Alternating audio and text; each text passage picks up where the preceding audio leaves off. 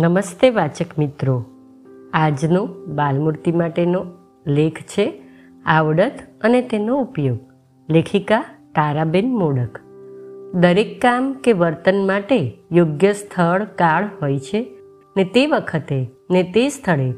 જો તે તે કામ કે તે તે વર્તન ન થાય, તો તે થયું ન થયું સરખું થાય છે. ટૂંકમાં, કામની આવડત પણ નકામી જાય છે ને થયું કામ પણ નકામું જાય છે. બાળકોનું ઘણીવાર એમ બને છે. અમુક પ્રસંગે કે અમુક જગ્યાએ અમુક પ્રકારનું વર્તન હોવું જોઈએ. અમુક કામ અમુક વખતે જ થવું જોઈએ. અમુક કામ અમુક સ્થળે ન જ થાય.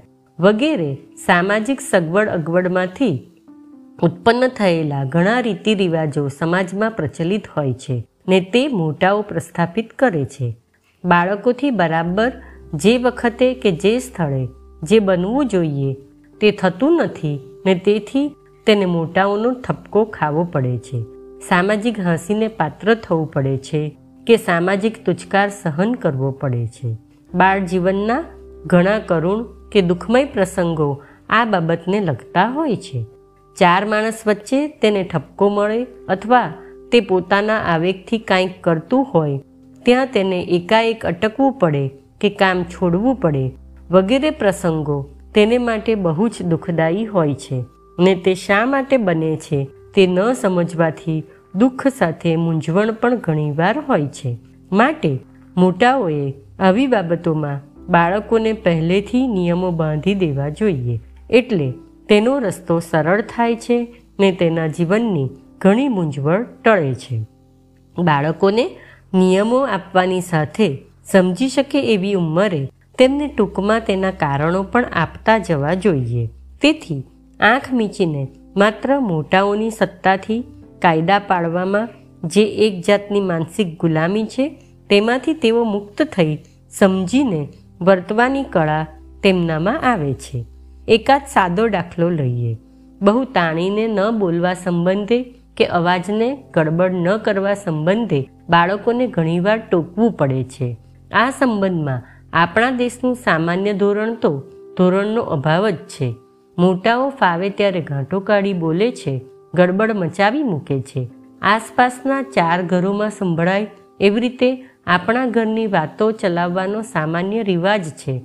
છતાં બાળકો હસાહસ કરે કે તાણીને બોલે, કારવે ત્યારે વારંવાર તેને ઠપકો દઈને અટકાવવાનો આપણો રિવાજ છે. એ બાબતમાં પ્રથમ તો મોટાઓએ પોતાના વર્તન પરત્વે જ ધોરણ બાંધવાની જરૂર છે. પછી જ બાળકોને પણ ધોરણસર ચાલવાનું તેવું કહી શકે છે.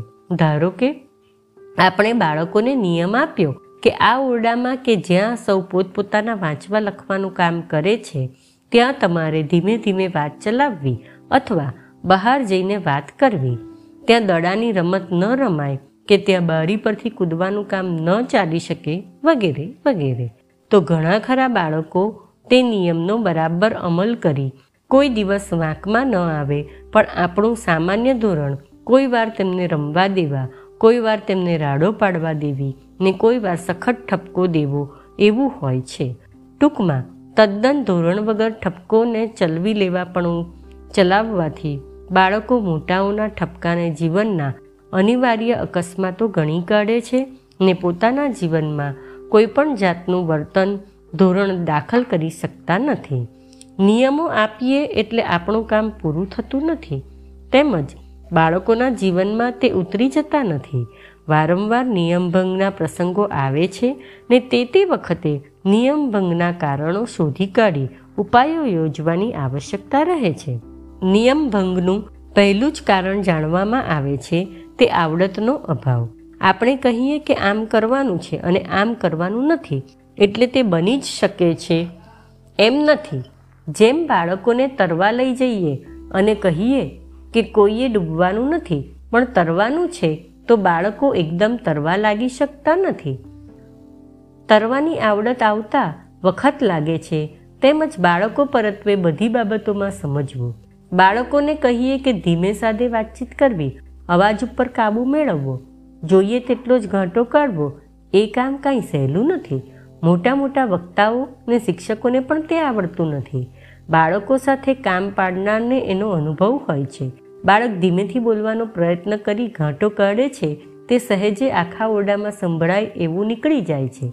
જ્યારે કોઈ બાળક એવું બોલે છે કે આપણને સંભળાતું જ નથી, એટલે જરા મોટેથી બોલો, એમ કહેવું પડે, તે પછી મોટો એટલે બહુ જ મોટો અવાજ નીકળી જાય છે. ત્યારે બાળક પોતે મૂંઝાય છે કે ધીમે સાદે કેમ બોલાતું હશે? આ જ રીતે દરેક બાળકમાં બાળકનું આ જ રીતે દરેક બાબતમાં બાળકનું બને છે. જમતી વખતે નીચે ન પડવા બાબતમાં કે પાણીના પ્યાલો ઉપાડી જતાં નીચે ન ઢોળાવવા બાબતમાં કે બીજી બધી બાબતમાં આવડત કેળવવી પડે છે. માટે મોટાઓએ બરાબર ધ્યાનમાં રાખવું જોઈએ કે આમ કર ને આમ કરીશમાં એટલું રફથી કહેવાથી તેમની ફરજ પૂરી થતી નથી. પણ બાળકમાં તે પરત્વે આવડત આવે માટે ધીરજથી રાહ જોવી જોઈએ ને જરૂર હોય ત્યારે ત્યારે તે કેમ બને છે તે કરી બતાવવું જોઈએ. કેમ બોલાય, કેમ ચલાય, કેમ ઉપાડાય, કેમ મુકાય, કેમ બેસાય, કેમ ઉઠાય, કેમ ઊભું રહેવાય વગેરે દરેકે દરેક બાબત આપણે યોગ્ય વખતે યોગ્ય રીતે કરી બતાવવી પછી તે વસ્તુ બાળક શીખી લે, ત્યાં સુધી શાંતિથી રાહ જોવી જોઈએ. વારંવાર ને જ્યારે ત્યારે ટોકવાથી પણ ઇષ્ટ પરિણામ દૂર જાય અથવા ન જ આવે. વારંવાર ને એક સરખું આપણે ધ્યાન રાખ્યા કરીએ તો પણ બાળક તે બાબતમાં વિશેષ, નર્વસ, બીકણ અથવા અસમતોલન બનીને આવડતથી દૂર ને દૂર જ રહે એ પણ સંભવિત છે. માટે બાળક આવડત મેળવે ત્યાં સુધી ખૂબ સંભાળથી કામ લેવાની જરૂર રહે છે. આવડત કે માહિતી હોવા છતાં તેનો ઉપયોગ ન કરવાના દાખલાઓ પણ ઓછા નથી. આવા દાખલાઓ મોટે ભાગે મોટા બાળકોમાં બને છે. આવડત હોય પણ તે વાપરવાથી અથવા તો આવડત હોય પણ તે વાપરવાની બેદરકારી તેમનામાં દેખાય છે. કારણ તેઓ નિયમ જાણે છે, પણ નિયમ પાછળનું કારણ જો તેમને કહેવામાં ન આવ્યું હોય, તો જાણે અજાણે તેમના મનમાં આવે છે કે શા માટે? શા માટે આમ કરવું? શા માટે મોટેથી ન બોલાય? શા માટે વાસણ ન ખખડાવાય? એમ દરેક બાબતમાં તેના મનમાં પ્રશ્ન ઉપજે છે કે શું કામ નહીં? ને પોતાનામાં જવાબ દેવાની શક્તિ ન હોવાથી ઘણીવાર પ્રયોગ ખાતર બાળકો નિયમો તોડી જુએ છે ને તેમના મનથી કાંઈ વાંધાભર્યું લાગતું નથી. એટલે આવડતનો ઉપયોગ કરતા નથી ને તે જ ટેવ પછી ટેવ બની જાય છે. ઘણીવાર પ્રયોગની દ્રષ્ટિ હોતી નથી, પણ બેદરકારી હોય છે. શું કામ જોઈએ? એ પ્રશ્ન ઉપજે કે તરત જાણે પોતે જ જવાબ દેતા હોય કે કાંઈ જરૂર નથી ને તેથી તે નિયમ પાળવા પરત્વે બેદરકારી તેઓ રાખ્યા કરે છે. આવાઓએ ને નિયમોના કારણો આપીએ કે સમજાવીએ, તો તેઓ નિયમ પાળવાની ચીવટ રાખે છે. એટલે નિયમોના કારણો અર્થાત તેના યોગ્ય યોગ્યપણા સંબંધી બાળક જાણવાની સ્થિતિમાં આવે કે તેને તે સમજાવવાની જરૂર રહે છે ને કારણો કે આવશ્યકતા જાણે એટલે બાળકો તે નિયમો પાળવા કબૂલે છે. કારણો જાણવા કે સમજવા એ બુદ્ધિનો પ્રદેશ છે. ઘણીવાર એમ પણ જોવામાં આવે છે કે બાળકો નિયમો જાણતા હોય છે. તેના કારણો પણ સમજે છે ને છતાં આચરણમાં તેઓ બેદરકાર જ રહે છે.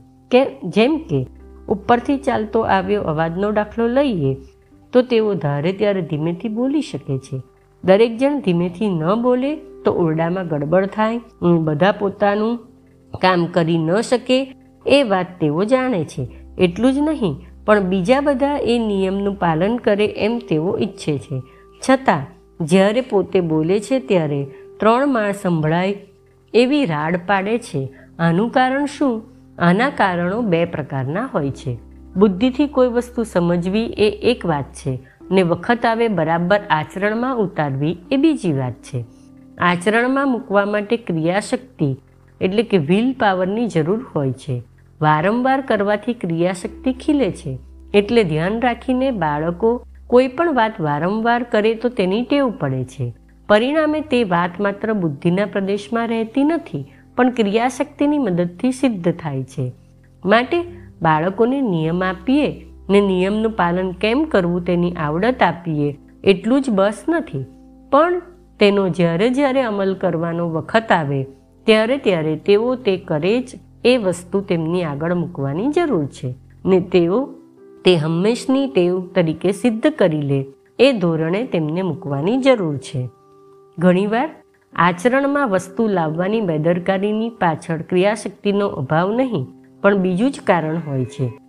કોઈ કારણ સમજાવે તો બાળકો તે સમજે ખરા, પણ જો તેમની લાગણીને તે ન સ્પર્શે તો નિયમ પાલન પરત્વેની બેદરકારી તેમનામાં આવી જાય છે. મોટે ભાગે નિયમો સામાજિક જીવનની સુલભતા અને સગવડ ખાતર ઉપજાવેલા હોય છે. સામાજિક જીવન એટલે અથવા એકલા પોતા સિવાય બીજાનો વિચાર કરીને ચાલવાનું જીવન. બીજા તરફથી પોતાને અડચણ ન આવવી જોઈએ. એ વાત સૌ કોઈ તરત સમજી શકે છે. જ્યારે પોતે બીજાને અડચણ ન કરવી જોઈએ, એ વાત ભૂલાઈ જાય છે. બાલ મંદિરનો એ એક હંમેશનો અનુભવ છે કે ઘણા બાળકો આપણને આવીને કહે છે કે અમને ગડબડ થાય છે. અમારાથી વંચાતું નથી, અમારાથી ગણાતું નથી વગેરે. જ્યારે પોતે વાતોનો રસ, વાતોના રસ ઉપર ચડે છે, ત્યારે પોતાની વાતથી બીજા વાંચનારા, લખનારા કે ગણનારાને આપણી વાતોથી હરકત પહોંચતી હશે એ વાત તેઓ ભૂલી જાય છે. અથવા ખાસ ધ્યાન ઉપર લેવાની તેઓ તસ્દી લેતા નથી. એટલે અમલમાં મૂકવા માટે તૈયાર છતાં મૂકાતું નથી એવો વર્ગ આ વર્ગથી જુદો પડે છે. આમનામાં અમલમાં મૂકવાની ઈચ્છા કે તૈયારી જ ઓછી હોય છે, કારણ કે તેમની લાગણીઓને આ વસ્તુ સ્પર્શતી નથી. આનું કારણ, સામાજિક લાગણીનો વિકાસ સામાન્યતઃ જરા મોટી ઉંમરે થાય છે. બાલ્યાવસ્થામાં પોતા પરત્વેનો ખ્યાલ વહેલો આવે છે ને તેમનું લક્ષ્ય જ પોતે આગળ વધવામાં હોવાથી બીજાના વિચાર તેઓ ભૂલી જાય છે. પરંતુ એનો અર્થ એવું નથી કે બાળકોમાં સામાજિક વિચાર કેવળ અશક્ય જ છે. તેમને તે રસ્તે મૂકીએ, તે રીતે વિચાર કરવાની સરણી પાડીએ, તો તેમની સામાજિક લાગણીઓ પણ જાગૃત થાય છે. પાશ્ચાત્ય શિસ્તને સંસ્કારી સમાજમાં ક્રિશ્ચિયન એટીટ્યૂડ ઓફ લાઈફ કહે છે, એટલે કે બીજા પ્રત્યે લાગણી ભાવ ને ન્યાયથી વર્તવાની રીત ઘરમાં સામાન્ય હોય છે ને બાળકો આગળ પણ તે મૂકવામાં આવે છે. તો તેમનામાં બીજાની સગવડ અગવડનો વિચાર કરીને વર્તવાનું ધોરણ હંમેશનું થઈ ગયેલું દેખાય છે. તે સમાજમાં બતાવવાની બાહ્ય સભ્યતાના એક અંગ તરીકે રહેતું નથી, પણ રગે રગમાં ભરાઈ ગયેલી સામાન્ય વાત હોય છે. આપણા દેશમાં સામાન્ય સમાજનું શિક્ષણ તપાસીએ તો ગમે તે રીતે સ્વાર્થ સાધો અને સમાજમાં ખોટી સભ્યતાનો ડોળ કરો, એ બે સૂત્રોમાં તે સમાઈ જાય છે.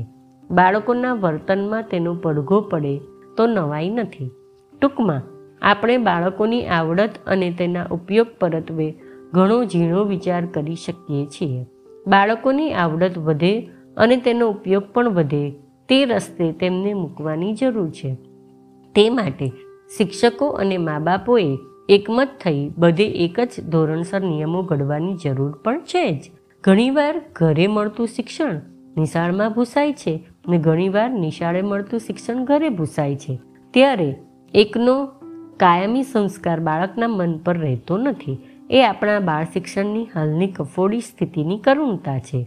વહેલી તકે આપણે તે મટાડીએ ને બાળકોના જીવનને સ્થિર ધોરણ પર મૂકીએ. અસ્તુ.